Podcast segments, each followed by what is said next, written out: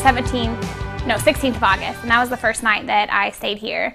And then we had church on the 17th last Sunday, and it has just been crazy. Bob um, invited Tate down to come and introduce the Global Orphan Project, and um, there was like a line of people to talk to me, and so many people wanted to donate a table. And um, actually, the Stars donated an eight foot conference table, which is pine and works beautiful in the woodwork. It was like totally godsend.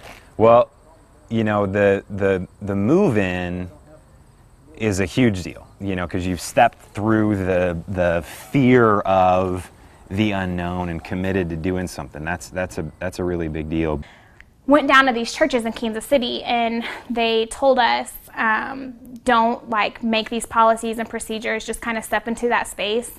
And here we are, and I'm telling you, God does not take a break. It was just immediately. Um, yesterday, um, Wednesday, after, so this is what, five days living in the house, I get a call from the Edison Family Involvement Coordinator, and she says, I possibly have a mother who would be able to use your services. What are you thinking? You know, this has really been a big leap and a big test of the faith of all the people in our missional community.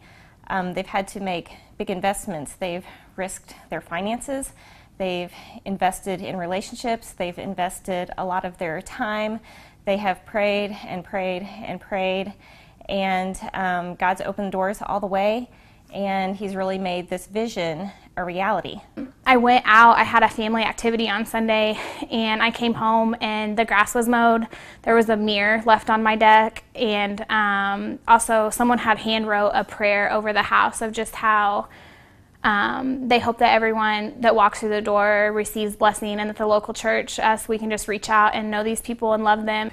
As, as you know, you, you've reached this mile marker, there's more mile markers to come but really um, this step of obedience is a, is a huge one and, and one worth celebrating. So um, it's really exciting to, to see you guys at this place in the journey. And this looks like a really big climactic conclusion that um, we've gotten this house and that Sam has moved in, but really it's the beginning. It's really laying a foundation for what could be in this neighborhood. The really crazy part of the journey right now is that um, the story is really kind of just beginning. And while we have this group of almost 20 people who has gotten this thing off the ground, the invitation is really for everyone.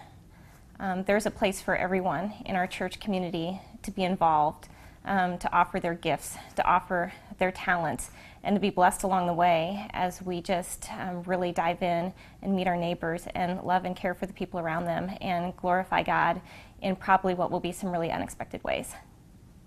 I just want to extend an invitation of whatever anybody wants to do to help, no matter if you think it is so trivial and stupid, please come hang out with us, eat dinner with us, just love on people. That's what we need. I just know that this house is going to do amazing things.